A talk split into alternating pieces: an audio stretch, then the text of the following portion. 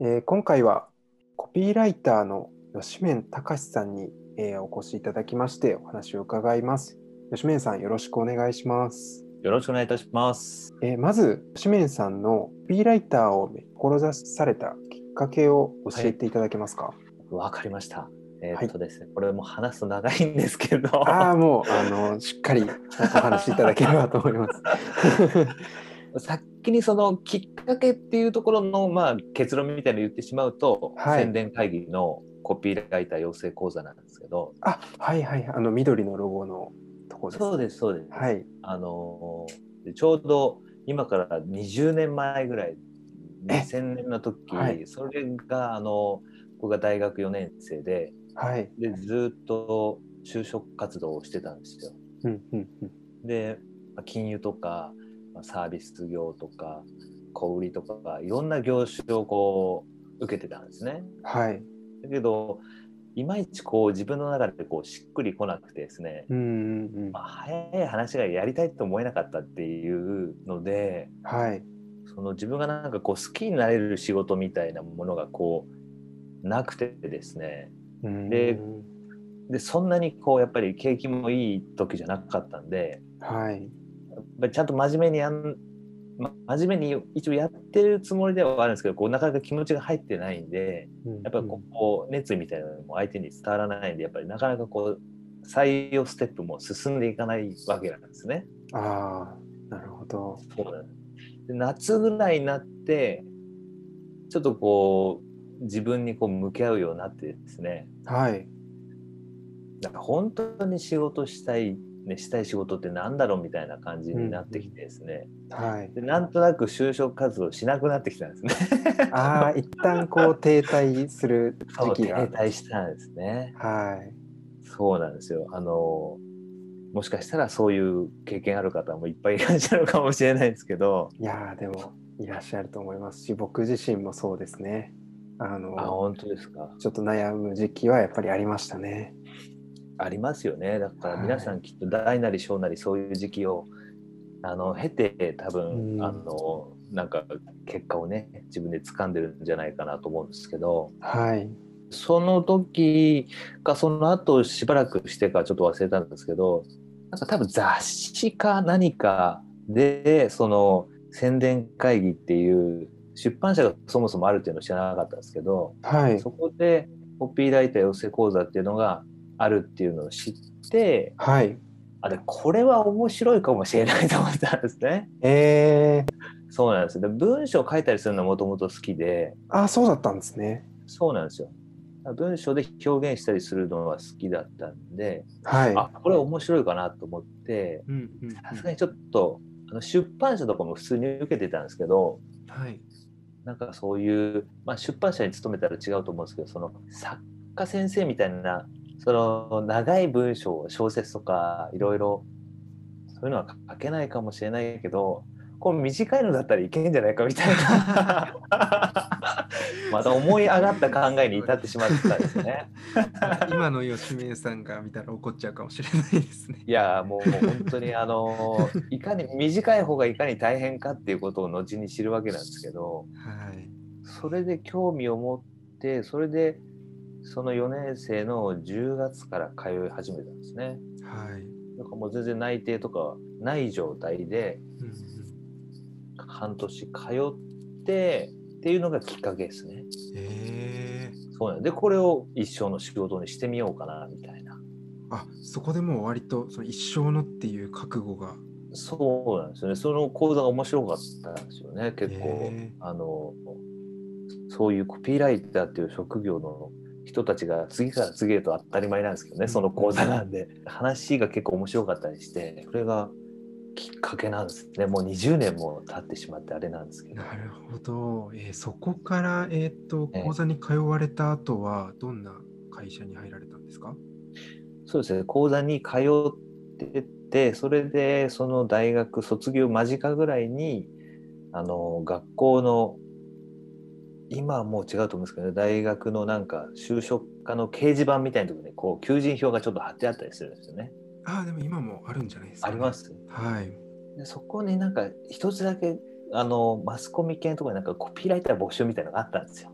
あ 確かになかなかそうですよね。そんなないこですよね。うポジションとして用意している会社ってなかなかないです。うん、そうなんですよ。大きいとことかもう終わってますね、とっくに。あー時期的にも。はい、そうなんですよ。志すのがちょっと遅いぐらいの 時期だったんで、でそこを受けて、まあちっちゃなプロダクションですよね、だったんですけど、でそこで採用いただくことができてですね。えそうなんでー、すすごい。新卒でコピーライターそうなんでとしてすよね。入社されたんですね。すごい。入社して、そこはあのカタログとかはい。チラシを作る会社さんで、うんうん。そこからこうプロダクションとかこう転々としてってはい。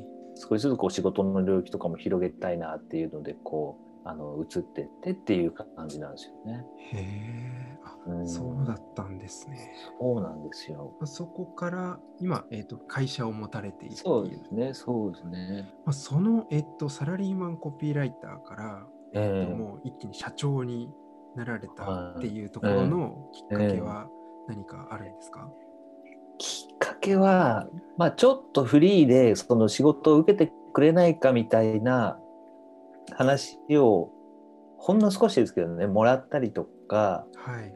そういうのがありつつこう会社で向き合ってる仕事に対してこれもしかして一人であのできたりするのかな みたいなその思い上がったこういろんななんかそういうやってくれないかって言われてるからこうなんか調子にちょっと乗ってたんですよね。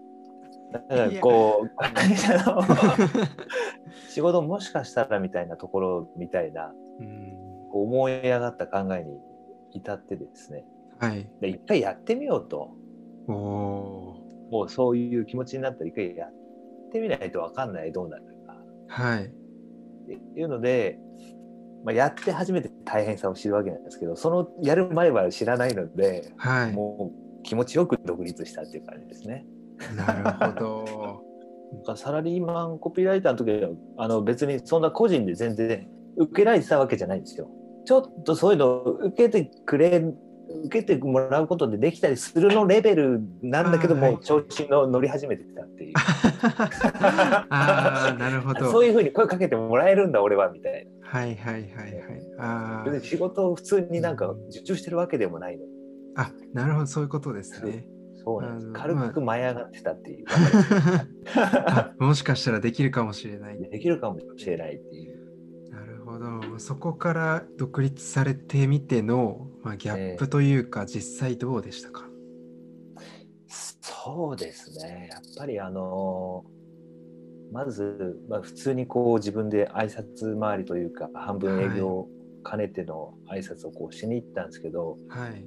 まあ、仕事をこう自分から取りに行かないといけないっていうところはやっぱりあるんだなっていうのは一つ感じましたよね。うんうんうんうん。僕独立したのは8年前なんですけどあ、もう8年続けてらっしゃるす。すごいですね。そうなんです8年前ってすごい前じゃない気がするんですけどうん。やっぱり今とその時ってこう比べると営業スタイルってやっぱりあの8年前でもやっぱりまだちょっと古臭い感じであったのかなっていう気がするんですよね。やっぱりこう直接、まあ、今でもね直接会って話すってことすごい大事なんですけどはい。よりあのゴリゴリオールドスタイルで営業するっていうことの重きがあったのかなっていう感じで、えー、じゃあもう。今結、構 SNS でねうん。仕事受けたりする人も多いと思うんですけどそしたらもう最初はもうテレアポっていう感じなんですか？最初。メールとかあの電話をかけて、で、そこからアポアポを取って、そうです最初はもうあの前の仕事とかこれまで何らかしらのつながりがあった人にはい。連絡を取って、ああ、はい。それで作品集をこう持ってってで独立しましたっつってよかったらあの声かけてくださいって言ってっていうのをひたすらこうやり続ける毎日っていう。いやー、大変そうですね。大変そうですすそれをこう、うんうちょうどだから7月ぐらい6月7月ぐらいだったんで、ね、暑くなってきたんですだんだん。はい。で毎日外行って汗だらだらでちょっとしんどかったりもしましたよね確かにねちょうどね。ーやもうこの夏は良くないなと思って、独立するの。確かに最初そうですね一番足運ばないといけない時が、そうなんまあですよダ。メージが大きいですよね。そうなんですよね。ありがとうございます。えっと、最初の最初、もうお客さんがない状態からスタートされて、そうですね。最最初の数ヶ月はもう本当にあの営業がメインのお仕事になるっていう感じだったんですかね？そうですね。で、あの、ありがたいことに、こう、挨拶回りしてる、してって、で、それしながらちょっとずつ、じゃあちょっと一回頼んでみようかみたいな、はい。お試しでじゃあちょっとやってくれよみたいな感じで、うんまあお試しでとはあっちは言わないですけど、う んまあ多分そういう、全然こっちとしては全然よくって、はい。で、それでこうかけてくれてたので、うん。ずっと挨拶回りしてるだけの時間で2、3ヶ月っていうのはなかったですよね。あ。最初のあはい。の数週間うんはそういう感じで、で、徐々に徐々にこう、ちょっといい？みたいな感じで、あの、請け負うことができてって、すごい。でもそこはさすが吉面さんの人柄と、まあ、ポートフォリオのー。いや、そまあの実績のお力ですね。手土産が良かったんだと思います。あ、手土産？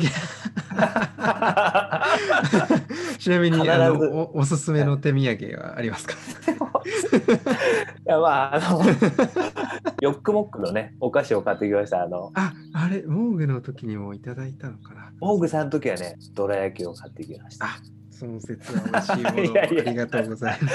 全然いいですよ。なんかやっぱりそういうのね、あの、今でも結構受け付けてもらえない企業さん多いと思うんで難しいと思うんですけど、確かに、まあ、コロナもありますし、そうですよね。対面で会うって結構なハードルですよね。えうんー、その時は、すごい皆さん喜んでもらえてたんで、はい。でヨックモックがいいみたいなね。ヨックモック持ってくるセンスがいいみたいなことを言われたんで、あ、じゃあもうヨックモック、もう絶対ヨックモックだね。でももうしょっちゅうヨックモック買ってて、もう家の中がこうストックしておくんだけど、もうヨックモックだらけの。何屋さんなんだろうみたいな。これどうしようみたいな。これもう下手したら俺自分で食べる。るかみたいな。こんなにいるのかなみたいな。あ確かに、あの、日持ちもしそうですし。そうなんですよ。いいですね。なんか当たり障りないちょうどいい感じがよく 良かったみたいで。いや、でもおしゃれで、まあ神楽坂の時は神楽坂のお菓子って感じだったんですかね。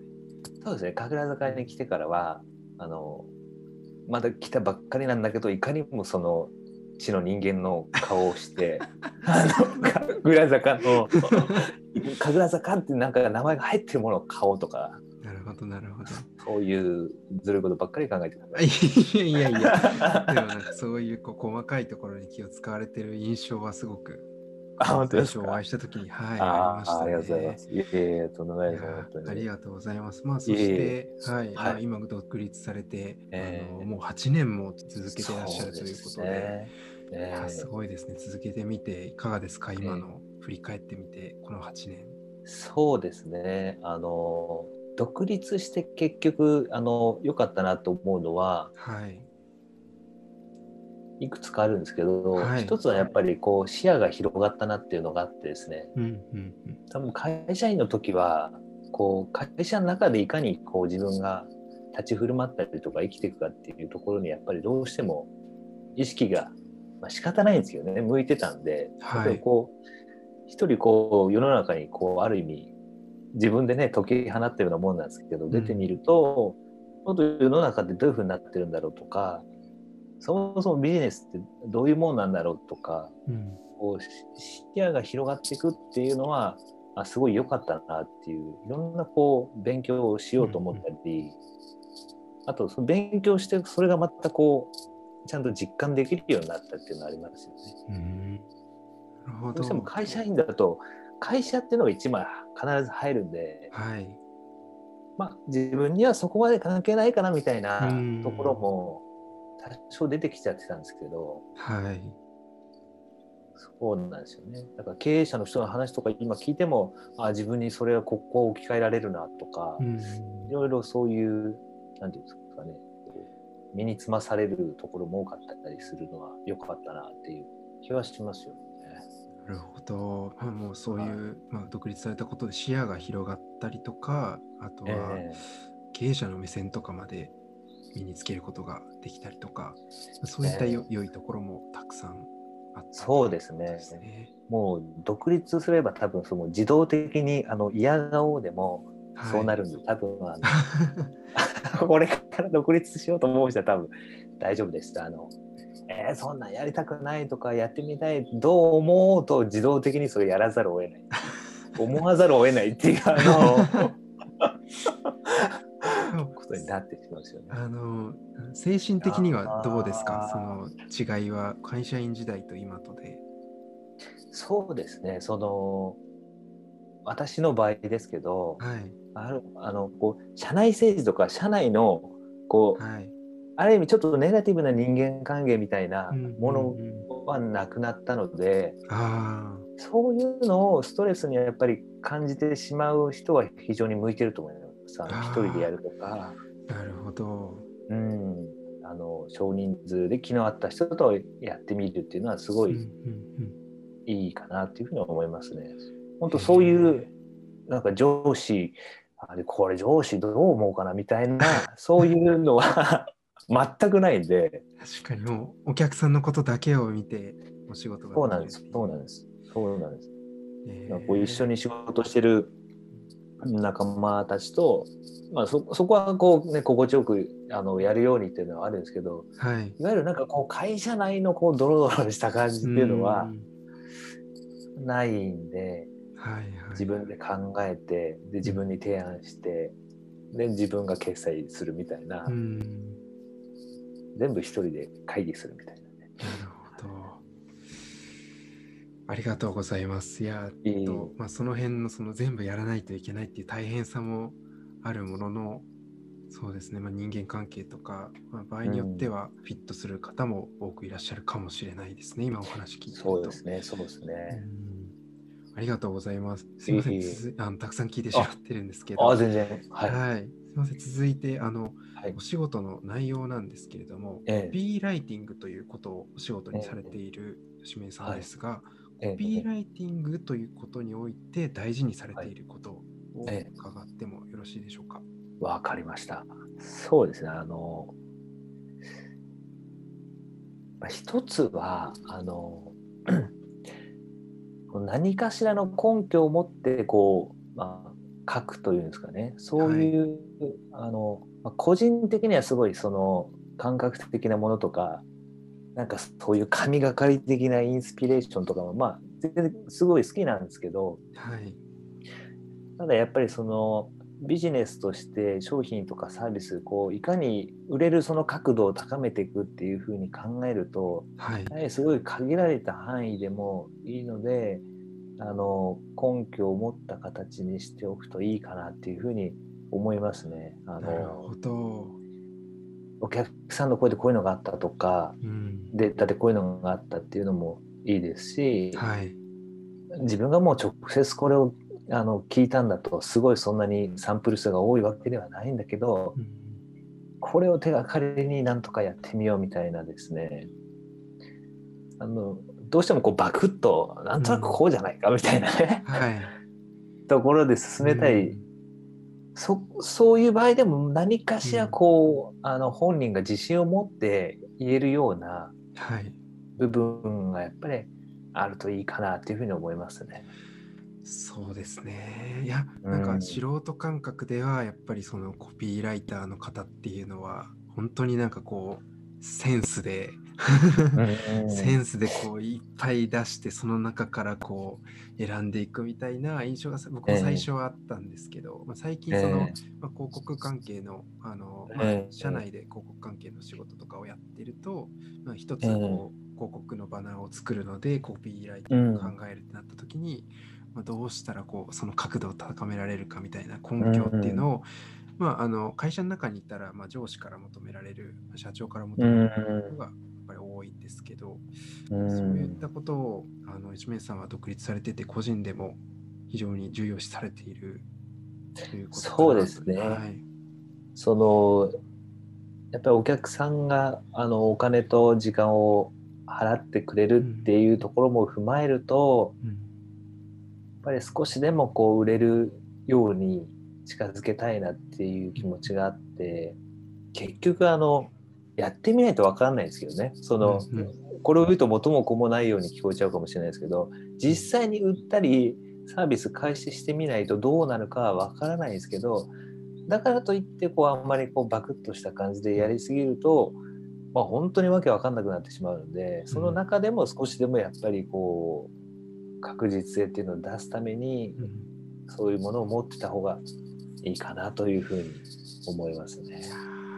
もう独立して8年選手の言葉には重みがありますね。いやいやいやいや。いや本当にでもあのわかんないですけど、はい、結論から言ってしまえばその企業からしたら商品やっぱり売れるのが理想じゃないですか。すね、理想というか、はい、それを目指してやってる。だから、的としては、はい、だからもういや私の直感でこれをやったら売れるんですっつってバンバン売れるんだったらそれでもいいわけですそれも一つの根拠なんで。はい。まあ実績がまあそうそんな実績があろうもんならっていう ことではありますけど。ね。はい、非常に悩ましいところでもあるんですけど、そういう部分を否定するつもりは全くないんですけどやっぱり何かしらのあのなんていうんですかね、根拠みたいなのもやっぱり、頭の中には入れといた方がいいなというふうに思いますね。ありがとうございます。なんかちょっとき、まあ、追加で聞いてみたいなと思ったんですけど、なんかそういうこうお客さんに提案する時って、ええ、あの、はい、何かこう一つそのコンセプトも決め打ちで、なんかそえ、そこでこうなんかパターン提案をするのか、それともなんかこう方向性としてもなんか複数提示するのかみたいな、あのデザイナーとしても伺いたいなと思ってるんですけど。なるほど、なるほど。はい。そうですね。あの、こう話をこう、組み立てていく中で、はい、こういう方向性とこういう方向性が売れる可能性として考えられるんじゃないかっていうのを提案する感じですね。なので、はい、えっ、ー、と、あの、私も若い時にこう、数揃えなきゃみたいなね、あの案数ありきみたいなところあったんですけど、はい、な何案出せば一応体裁整うだろうみたいな。そういうことではこうないですよね。だから考えていた結果例えば3つやっぱりある。でその中でこの辺が可能性として高いんじゃないかっていうのは2つ。でそこはちょっとディスカッションしたいとかだったり、だそういう感じですかね。あのお客さんとお話しされて、まあ、その中で仮説がいくつかできたらそれに見合うクリエイティブを用意するみたいなそうですそうですなんかそういう流れなんですね。そうですね。なるほど。ありがとうございます。貴重なお話だと思ってます。ええー、全然全然。はい。ありがとうございます。まあ、そんな吉面さんですが、えー、今後、どんな方向でお仕事をされていくのかっていうところを伺いたいです、ね、はい。いやこれ本当ね、はい、いいあのありがたい質問だなと思ってですね、あのそういうことをこう考えるきっかけをあの与えていただいたっていうのがすごい嬉しくてですね。あやっぱりあの、はい、その企業のマーケティング支援を続けていくっていうのはこう維持しながらもやっぱりその自分がその言葉で何かをこう伝えていくっていうあの偉そうに言えばそのメッセンジャー的な役割をもし担ってるんだとしたら、はい、本当の意味でそのより良い社会の実現のために何ができるんだろうっていうのはなんかもっと真剣に考えていいんじゃないかなっていうふうにこの質問をですね、はい、あのちょっと事前に聞いてたんですけど、はい、受けてあこれは考えた方がいいかもしれないっていうふうに。なんか今ちょっとお話聞いた感じで僕受け取った感じだとなんかこうどういうビジネスがしたいっていうことよりはコピーライティングのお仕事においてなんか社会的にどういう影響を及ぼしたいかみたいな方向性からもまず考えたいみたいなそういうことですそうですね、え。ー、いやもう素晴らしいあれですね。あのインタビュアーですね。いやいやなんかその、はい、何が社会のために自分がこの今生きてる間にね大きななんか話になっちゃうかもしれないですけどできるんだろうみたいな、はい、っていう観点でこう考えてもいいのかなっていう。わあすごい。いえいえいえなるほど。なんかそそういう可能性って何があるんだろうなっていうことなんですけどね、きっとね。いやなんか僕なんかはまだそのどうやったら食べていけるかみたいなことしか え まあ、でもね、そういうことももちろん、はい、フェーズなので、えー全然、多分そういうあの地に足というか、うん。そういう部分もしっかりと僕自身も持っていかないといけないしでそういうのもまあしっかりとしながらじゃあ何ができるんだろうみたいな。はい、多分あれですよねあのデザインとかもそうだと思うんですよね。あのはい、デザインでね。うん。なんかこんなことができるみたいなうんすごい漠然としたさっきはね根拠を示せみたいなこと言ってたんですけど、すごい漠然と。したけどい でもなんかねね。うんなんかデザインでこんなにあの、ね、楽しいうん。日常が送れるようになったみたいな。うんうんこととかも同じだと思うんですけどね。そうですねそういうことをこう、はいえうん言葉でできるんだろうかできるとしたら何があるんだろうかっていうのを年末年始の宿題にしたいなと。ああ、多分酔っ払ってはい考えが途中で終わると思うんですけどね。えー、でもなんかその話、ちょっと酔っ払ってる間、僕聞いてたいですよ。ちょっとリモート忘年会させてください。ええいいですね。したいですね。忘年会っていうか考えないといけないですけど。酔 酔っ払ってた方がなんかいいアイデア出てくるかもしれないですね。はい確かにね。ええそうリラックですね。そうスして。リラックスした吉見さんのお話とかもずっと聞いてたいですね。いやいやいや、ありがとうございます。はい、ありがとうございます。いえ、とんでもないです。はい、えー今回は、えーコピーライターの吉面隆さんに、えーお話を伺いました。どうも吉面さんありがとうございました。ありがとうございました。